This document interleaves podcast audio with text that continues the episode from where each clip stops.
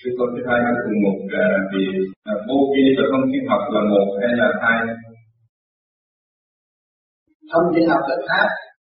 Thông thiên mà họ làm cách gì mà thông được cảnh trời thì họ mới giống vô vi.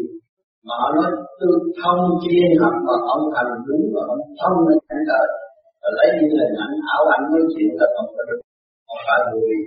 Vô vi và nhiên tới và tan cái đại bi